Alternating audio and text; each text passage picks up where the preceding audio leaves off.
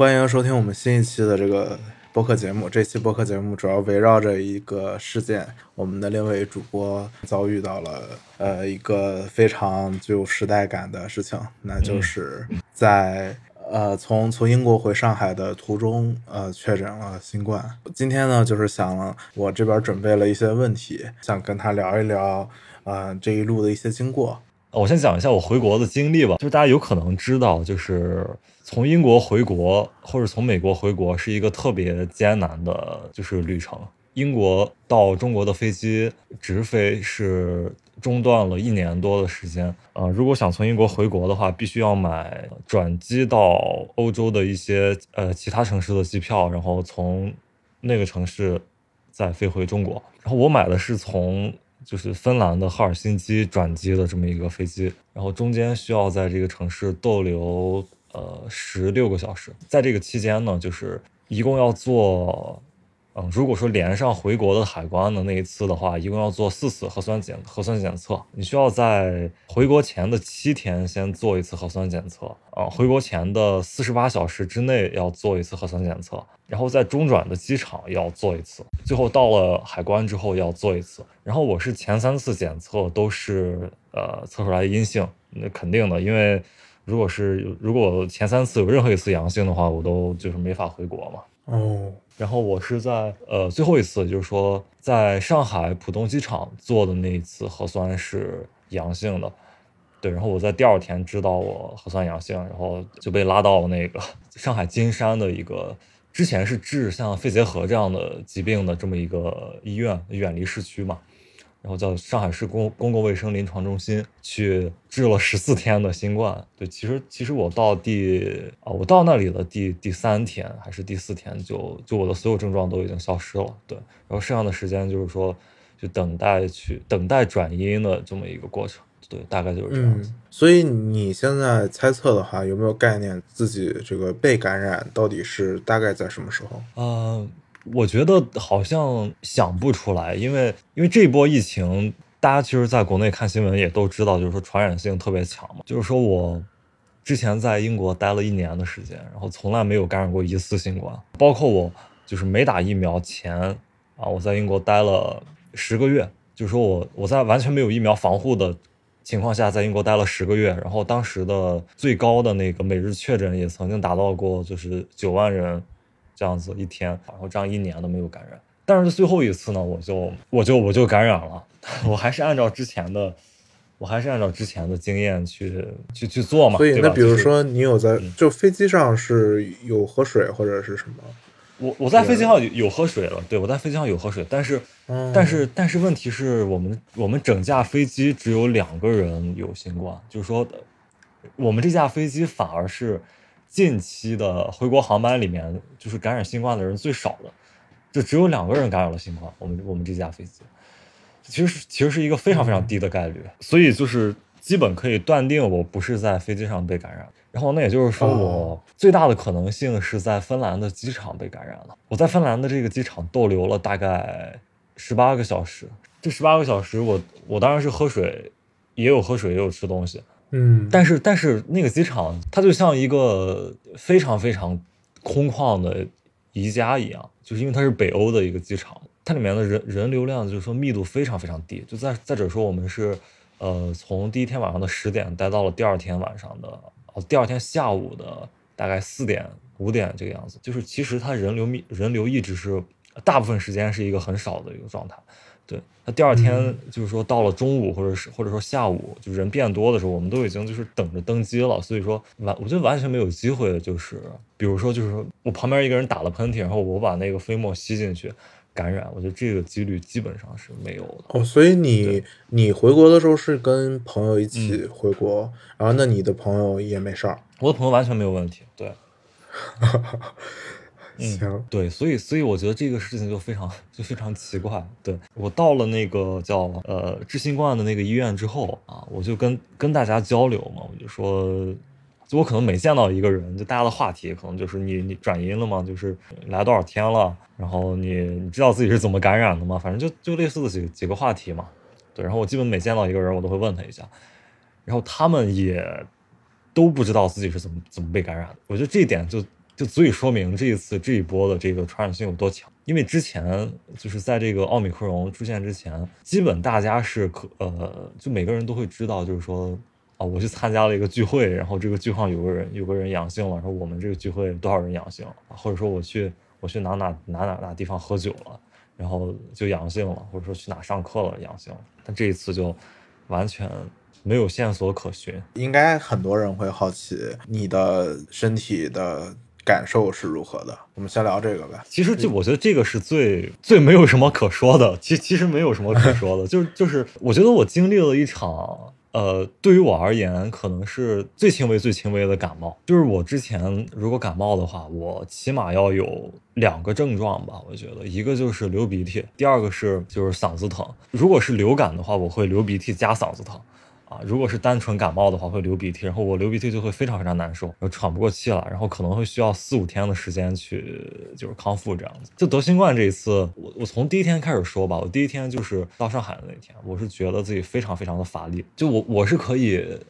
就一兴奋起来，我是完全不需要睡觉的那那种人。然后我入境进了那个酒店之后，我就觉得，就因为我在外面待了两三天，就身上特别脏嘛。就其实按理说这个时候正常人的反应应该是去洗澡，但是我就是完全完全没有力气洗澡，我就直接躺在了床上，直接躺在床上开始睡觉，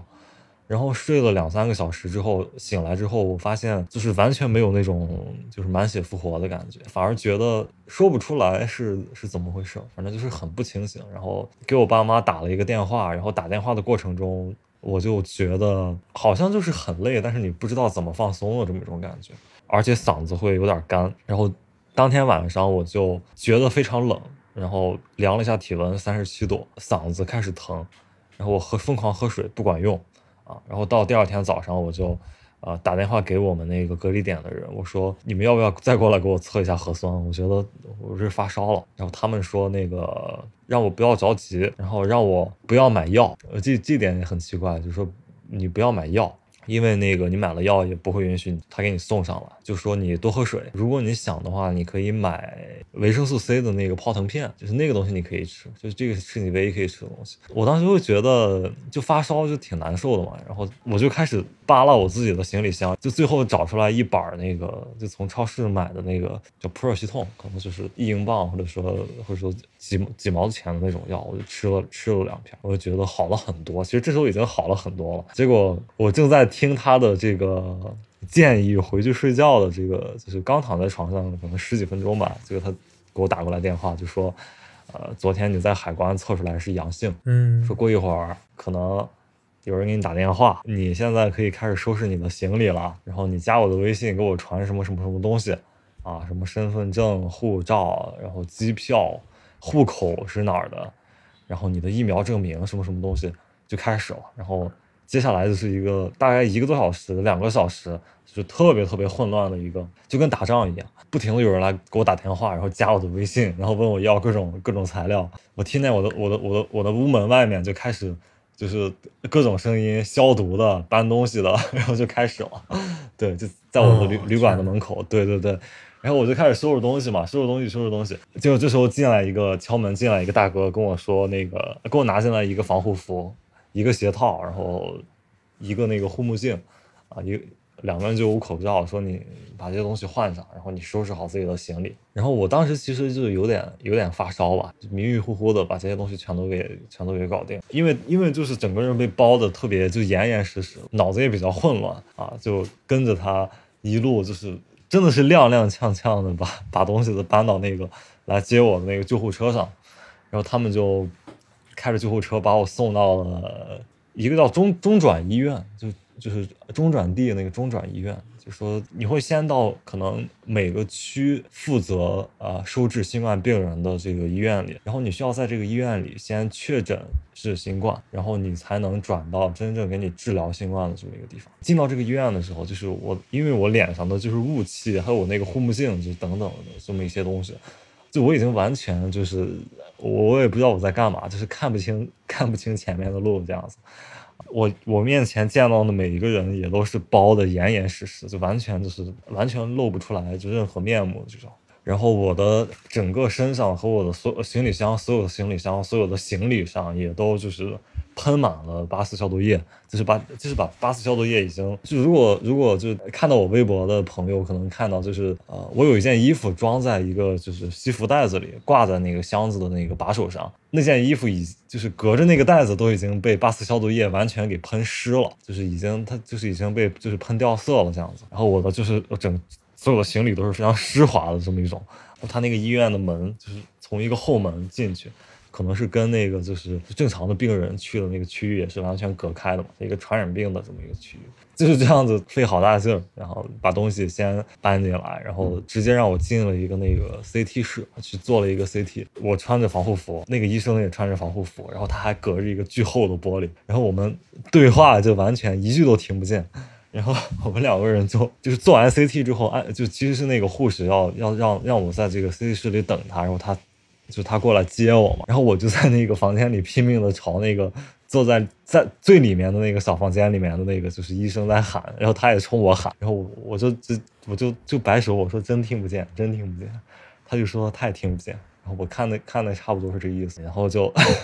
就是面面相觑的坐在那里，反正也可能也没有什么，后面也没有病人了。对，然后过了一会儿，那个护士就把我接走，带到一个应该就是一个那种负压负压病房，治传染病用的那种小病房。那个房门是需要开两道密码锁才能进去的，就是，然后里面里面大概是跟一个厕所差不多大的一个一个空间。对，然后有一张很小的一个病床，然后旁边大概是有一个半米多宽的一个小的走廊，然后门口可能有一个能放一个行李箱的一个一个空间。他就说你可能会在这个空间里待到明天，就是可能会住一晚上。然后他拿过来各种像抽血的那种管子呀，然后做核酸的那个棉签啊，然后肯定左右鼻孔都都捅捅了一下。然后我当然也做过，可能我在那之前也做过，可能六七次核酸，就是捅捅捅到鼻孔最底下的那种。然后但是那一次我还是给我捅的，就是受不了，因为。因为它那个棉签要在你的鼻孔里搅二十秒钟，对，这个是，这个是，就就大家如果做过核酸的话，应该知道，就是说棉签捅进去转一下，或者不转就拿出来了，是吧？就是你会觉得很难受。但是就他给我捅进去，然后在里面转了二十秒钟，就大家可以想象一下这感觉。嗯，然后做完之后是做了一个钢拭子，然后。然后一个女护士，一然后非常他给你弄啊，非常非常疼，钢拭子。对，因为那个棉签很干，然后就非常非常疼。天呐，然后完事之后就在那个空间里就就等着嘛。一开始我我连防护服都没脱，因为我当时还不知道，就是说我可能会需要在这儿住一晚上，就在那儿待坐着，可能就那儿耗时间了，因为可能也就没有反应过来，就什么新冠了或者怎么怎么样。然后结果他们开始。用微信跟我说，你扫那个二维码，然后你从食堂订饭，你要订饭啊，然后说这个暖瓶里面有热水，你喝点热水，然后怎么怎么样，厕所里，啊，就你你上完厕所，你要把那个消毒的那个那个片儿给扔下去，然后我说哦，就是渐渐清醒，哦，是是是是得了新冠了，就就这种感觉啊，哦天，然后是这样待到第二天的，待到第二天的晚上，又来了一辆救护车，然后下着雨接接了我们。两个人，先是从啊我们医院，然后把我给接上，然后去了静安区，然后一个医医院接了另外一个人，然后开了可能五六十公里在高速上，开到这金山，然后住到那个病房里，一个三人间，大概就这么一个过程。所以说你在这一系列的事情里面，你的这个心情大概是是是什么样的？我觉得我是，就我去年一年是我过得可能特别特别倒霉。不能不能说倒霉，只能说不顺利。就可能我们在做一些事情的时候，有三种情况：一种是我运气，我觉得自己运气很好，竟然花了这么少功夫就把这件事儿给做成了；然后第二种可能就是正常；第三种是我虽然做成了，但是我觉得我走了很多弯路，或者说多花了很多精力，就比别人都受了很多罪。然后我去年一年做任何事情，全都是第三种情况。好像我就觉得我合着我回回国，因为去年是本命年嘛，就虽然虽然迷信也不好，但是。就是我是离过年还有可能六七天的时候就回到国内，然后我好像我就觉得合着我就应该去得得得个新冠似的，就是 我也不知道，对，大概就是嗯就就是很有这种感觉，对，有这种感觉，所以我确诊新冠的时候，我就觉得一点都不惊讶，我是觉得一点都不惊讶，甚至甚至觉得理所当然。我整个过程其实就从我确诊到现在，我有两次就是心情比较低落吧，因为我从来也没有觉得就是崩溃过，我是没有崩溃过。然后第一次是在就是我刚才说的那个特别小的那个像厕所一样的那个负压病房里。医生一直没有给我开药，然后我自己的药也快吃完了，但是我还是在发烧。就虽然就只有发烧这这这一个症状，然后就我问了一些朋友，他们也跟我说，说什么在美国人家发烧都没有吃药的，就是发烧才好呢，就是让你的免疫系统工作工作。所以你发烧大概发到多少度？就最高就三十七度五啊，哦，然后我得了嗓子疼，我还烧到四十度。最高三十七度五嘛，嗯，然后嗓子就有点疼。然后这个时候我就觉得，因为我拿不到药嘛，所以我就是有点有点没有安全感。但是我就觉得无所谓嘛，因为我我问了很多人，他们都说新冠不用吃药，然后发烧不用吃药。但是我父母好像就是他们虽然就是得知我得了新冠之后特别的淡定，但是就在吃药这个问题上，他们就是不停的在催我，就说你得你得跟大夫提要求，说你得你得跟他们说，你得你得说啊、你得给我药，怎么怎么样。我其实觉得无所谓，我不吃药就不吃药。对，啊，但是他们一直在催我，我反而会觉得就是情绪会有有点低落。然后再一个就是我入院，入院七八天的时候，我一共在医院里待了十四天嘛，就我在医院里待到第七八天的时候，大概大大年初二，对，大年初二，然后我跟我我跟我妈打着电话，就也不知道是怎么回事，然后就就觉得情绪挺低落的。我是觉得就就好像，呃，今年在国外也没学到什么东西，然后也其实也因此就受了不少罪，然后我会觉得很不值。然后呢，我我妈我妈这个人又是那种，呃，如如果你情绪很低落，她跟你说一会儿话，然后你们两个人就就崩溃了那种的。然 后然后，然后对，然后然后我爸就是那种你你你再难受，然后你跟他说一会儿话，他就会觉得你这点屁事儿算啥事儿啊，是吧？他别在那儿那唧唧歪歪的了。然后然后自己就真的觉得无所谓了啊。然后我就跟我妈说了可能一个来小时话，就越说越说越糟心，就是那种感觉。然后反正就是就这么两次啊，其他时候嗯，特别淡定，甚至还有点儿 就是觉得嗯，有点好奇。对，然后就觉得，哎，我操！你看你们天天说新冠新冠的，你们也没得过，你看我，我也我也得过了，也知道是怎么回事了，是吧？就而且还是在国内治的，是吧？就也见到那个你们说的那种，就是欧美的人间地狱是咋回事了，然后也也知道国内是怎么治新冠，哎，挺好的，就是就充分的，就是对吧？就是呃，人与人类全人类共命运了。对对对对，就是就这种感觉。对于我而言，这一次是一次非常非常轻的病，就是完全是不需要当回事儿的那种。对，但是我觉得因人而异吧。就我我不敢说啊，新冠就是症状很轻，就是就是比感冒还好受。一些没有视频画面的朋友们，就大概舒媛是一个比较瘦的人，可以这么说，体脂率比较低，然后感觉从这个评判来讲，也是一个比较强壮的人，所以说强强强壮强壮也算不上，就是呃，因为因为我之前有鼻炎嘛，所以我就特别喜欢戴口罩。我觉得这个是我、啊我我我不生病的原因吧。我觉得就我特别我特别喜欢喝热水，其其其实其其实是其实是喝茶，其实是喝茶。对，再一个就是我不太。啊，这这这不不不分享这个如何不感冒了，这这个没有用啊，就就戴口罩，戴口罩，对，戴口罩管用。嗯，对对对。所以说，呃，这些比如说网络上的一些传言，比如说一些所谓的副作用、味觉的问题，你觉得如何评价？因为你之前说，呃，你闻东西就本身就就容易闻不见，因为鼻炎的原因。呃，对我我我本身是几几乎没有嗅觉的一个人，那那那那个口味呢？比如说酸啊、咸啊这些东西就这个我是完全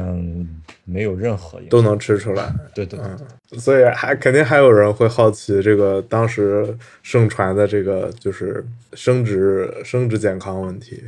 你可以讲讲你说的那个那个事情，我觉得很好笑。啊，对，就是那个朋友给我发的是，就我在那个中转医院的时候，他给我发说你看一点那个什么东西，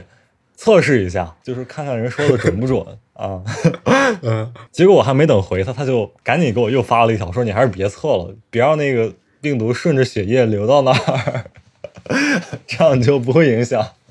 对我觉得，不过有意思的是，我那个刚试子也的确是也是阴性。我觉得这个东西应该是一个内分泌的问题，它不是一个病毒到那儿就就影响的问题。对，所以呢，呃，我我觉得这个是一个就影响因素很多的问题。就比如你你新冠了，你被折腾成那样，就是穿着防护服被救护车拉来拉去的，你没有心思想那个问题，然后你也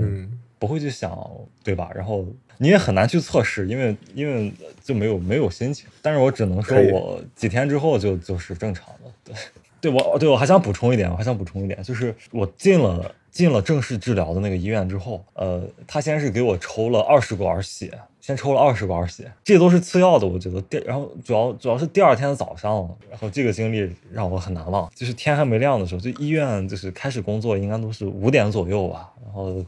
五点五点五点左右，然后一个护士进来拿着一个大针管。跟我说你脱裤子，然后是要抽要抽动脉血，我说，然后我就脱了一点儿，然后我就不大好意思，然后他就他就跟我说就是要抽，给我描述了一个部位，然后我就把就是露出来那个地方露了一小块，就大概是就是腿跟肚子连接的那个，就是有两条缝的那个地方。啊，就是大腿根儿那个地方，对对对。啊，然后那儿我也不知道是为什么，就要从那儿抽，就是大腿根的正面是吗？也不是正面，就是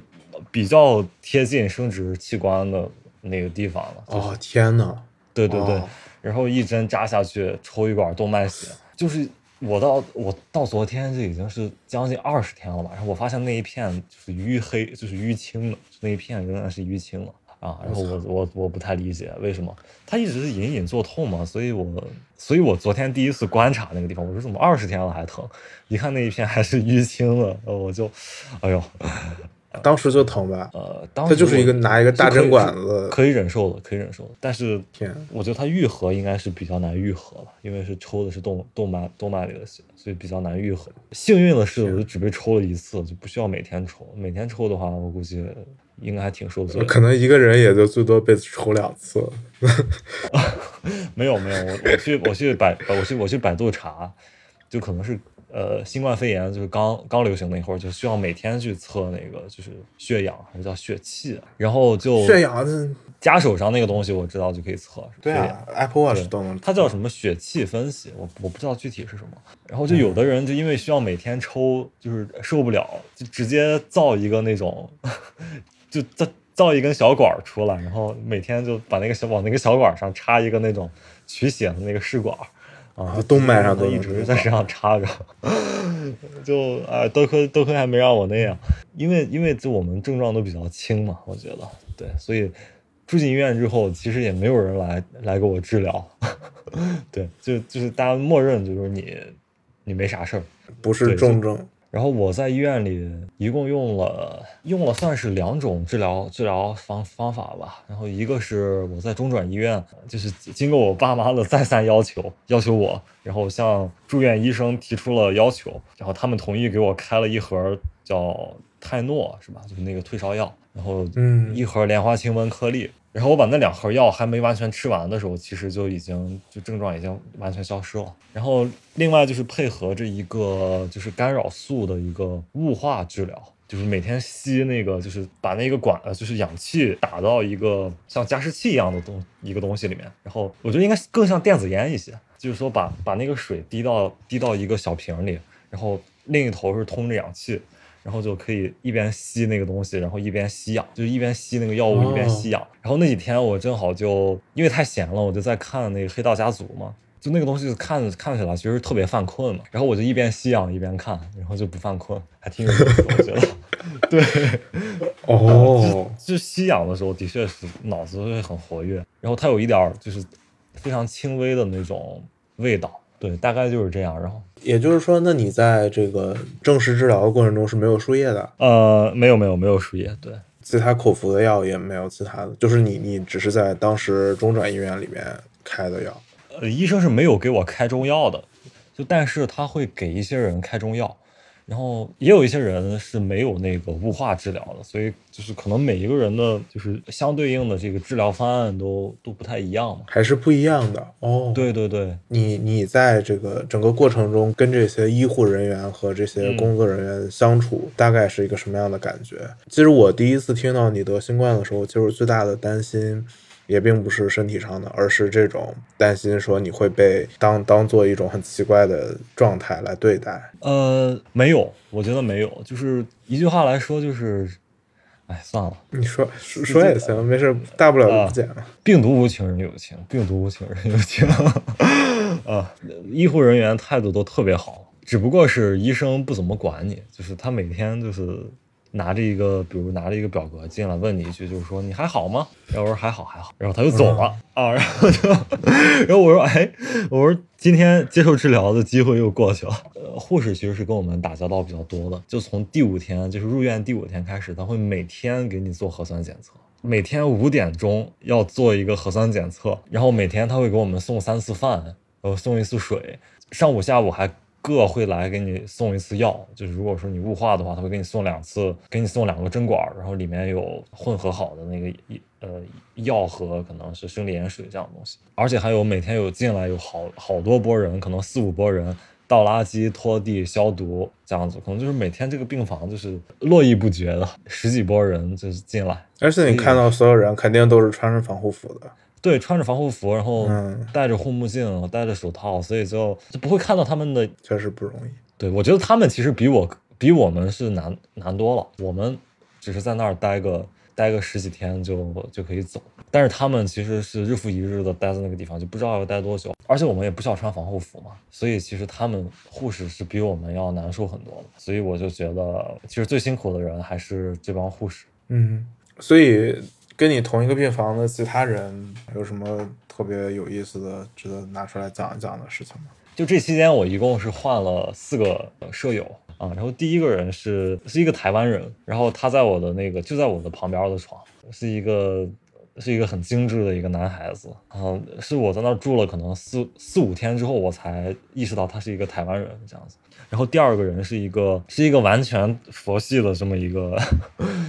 一个兄弟，然后在那个医院住了二十五天。我是住了十四天嘛，然后他是住了二十五天，就住的时间比较久。他是呃之前在在日本学服装设计，然后在日本工作了两年，之后回到呃上海的一个就是独立设计师女装品牌吧，去找到了一份新工作，所以回国，然后结果被被新冠这件事事情给耽误了。然后第三个人是一个法国人，然后我跟他就大约就是独处了有大概一个星期的时间吧。然后第四个人是一个生活在美国的一个七零后的一个中年人，他跟我谈了还挺多的，我们就一块儿待了三天嘛。就他是一个特别像老师的一个人，我觉得他特别像老师的一个人。然后临走之前，我加了他的微信，发现他是上海一个高校的，就是博士生博士生导师，反正还是挺厉害的一个人。对对对，就大概是这四个人。然后其实就感觉大家的素质还是都都挺好的。就是我一开始进进去之前，我是担心，就是说我会就一个惯性思维嘛，就比如说我们看电影的时候或者坐高铁的时候，特别担心就是别人打扰到我们这样子，就是惯性的觉得我怕我住个多人间，别人会不会打扰我们？其实就这样的情况就是从来没有发生过，反而很多时候我是担心，就是比如说我熬夜呀，或者是我的一些习惯会打扰到别人，就反而是这样子。就大家大家是其实是很随机的被被扔进来的，就好像是从那个就是说回国的人里面随机抽取了就是几百个样本，然后放在放在那个医院里，然后每天会看到走廊上有不同的不同的人，形形色色的，对，也也挺有意思。刚刚我们聊了医护人员，聊了病友，那嗯。你身边你平平时的朋友，呃，他们都有什么样的反应？刚刚你讲到了呃父母的反应，就是嗯。你爸妈还挺淡定的，就其实我我觉得其实就分为两波吧，有一波人是是说我操你也太惨了，你这你在英国得多好，你非回去得。然后在美国的朋友的集体反应是得新冠怕啥，没事儿得就得。啊。然后然后在英国的朋友是你干嘛不在英国得啊，然后然后国内的朋友基本是就会当然会把这件事还是挺想的严重一些，啊，对，把这件事想的严重一些。就比如说我我有一个朋友，就是嗯、呃也挺长时间都没有联系了，然后就第一天就给我打了一个视频，就我我住院的第一天就给我打了一个视频，就说就说觉得挺挺难受的，然后就。觉得这件事情就突然离自己很近，然后我就一直还一直在跟他说是没事没事没事。然后还有一些人，他们就是我觉得就是有这个是让我有点疲惫的，因为他们好像试图从我这里去得到一些去验证一些东西，去验证一些东西。就我比如说有没有味道？对，我在跟他们说我嗯其实没有事情、没有事儿、没有事儿的时候，他们有的人还会去试图跟我争辩，说肯定有、肯定有事儿，肯定没有这么简单，是吧？这个事情没有这么简单，哎，然后就说，然后然后我另外一个朋友就就不断的去。跟我讨论这个生殖系统的问题，就说 就说有啊，有的人那个得了这个之后，发现自己变短了几厘米，然后这样子，然后去去去豆豆瓣上一搜这个问题，然后有的人就说说那个以后就以后别人嫌你短，你就说我得过新冠，新冠害了，呃，然后就对，其实大家的肯定大家都没有什么恶意嘛，对我我不跟大我不跟有一些朋友说，其实考虑无非就是。我我自己明明是没有什么事情，然后但是就是大家会把这件事看得比较严重，就是需要需要去跟去跟大家解释。就因为我在医院里，就我连一个打字的地方都没有啊，就觉得啊有有点疲惫，不想去跟大家说很多。还有就是过年那天的经历大概是什么样的？因为你这次回来正好赶上了春节，在医院里面，那有什么特殊的经历吗？我是引用一句刘墉的话吧，我感染新冠那天，就我俩朋友都跟我说：“我操，刘墉得新冠了。”哎，然后我就跟他们说我也得新冠了。就引用一句刘墉说的话，我说一个人一个人在国外最难的就是俩事儿，一个就是得新冠，一个就是过年啊。然后，但是大年三十晚上，我的心情还是挺激动的，说实话，嗯，因为当时我的症状已经就是全部都消失了，我旁边床上躺着一个连春节是什么都不知道的一个法国人，然后大家在朋友圈里就是发各种东西，就各种过年的感悟嘛，就是有思考人生的，有有这个大展宏图的，是吧？畅想未来的，有这种这个对吧？秀恩爱的，秀秀什么的，秀年夜饭的都有。我就觉得，操，世界熙熙攘攘，只有我在这个治疗新冠的病房里这么如此的清醒，也是一件 很值得高兴的事情。对对对对，其实没有没有什么特别的，就大概就是这样子。对，其其实最最那个什么的，我想起来了，最最大的感触是我终于把本命年给熬完了呀，对吧？就是过了明天就就是就是新的一年了，就不是本命年了，这对吧？这这多高兴啊！所以高兴大于落寞，或者说是，就你不要去抱怨嘛，就你抱怨就是你一想肯定觉得自己特别惨，但是你看就是好像你就往好处想，你看我不得新冠，就这期节目就没法说了，是吧？对啊，这这也是一个，隧道的尽头是光明啊！不是说这事儿你要说天天拿出去吹嘘也也不现实，是吧？但是但是我同病房的朋友就是他跟我说，他没有敢跟他身边的任何人说他自己得了新冠，因为怕朋友们不跟他玩了。然后我说啊，我都是跟朋友们说我得新冠了，我特别特别特别高兴，不是特别高兴，就特特别就是觉得这件事很有意思。他说，嗯，我希望你还有朋友。就我我同同屋不是有一个法国法国老哥嘛，就比我大两岁的一个理科男，然后这个人他是就典型的就是欧洲理科男吧，我觉得可能是他会把每一件事情都特别刨根问底。就比如说，呃，我们医院的护士拿一个臭氧发生器在给被子消毒的时候，就他们就有一次把那个管子简单的插到一一套新的床上用品下面去给它消毒，然后他就从网上搜出了这个臭氧发生器的型号，然后拿着手机去找那个护士，他说你应该找一个真空的罩子，把这个被子装进去，然后把这个臭氧发生器插到这个真空的罩子上，然后这样子臭氧既不会既不会伤害我们的呼吸系统，也不会像你这样弄一样，就是完全没有用啊。然后护士就说没有罩子，没有罩子，在消毒这么一个小时最后，这个法国人就在这个屋里上蹿下跳，就他就觉得自己的肺快不行了，眼睛快不行了。特别神奇的是，就是这个法国人走了之后，那个护士还真的把这个罩子拿过来了，就其实他是有这个罩子的，然后他就会每一个医生给他的药，然后包括医生给我的药，他都会发给他在法国的医生，他们这个东西有用吗？哦，他们这个东西有用吗？然后那个法国的医生告诉他，就是我做的那个雾化治疗没有用，说如果是你肺部有感染会有用，但是如果我的肺部没有感染就没有用。但是我没有信法国医生的，然后我就听了那个咱咱中国医生的是吧？然后我出院就出的特别快啊，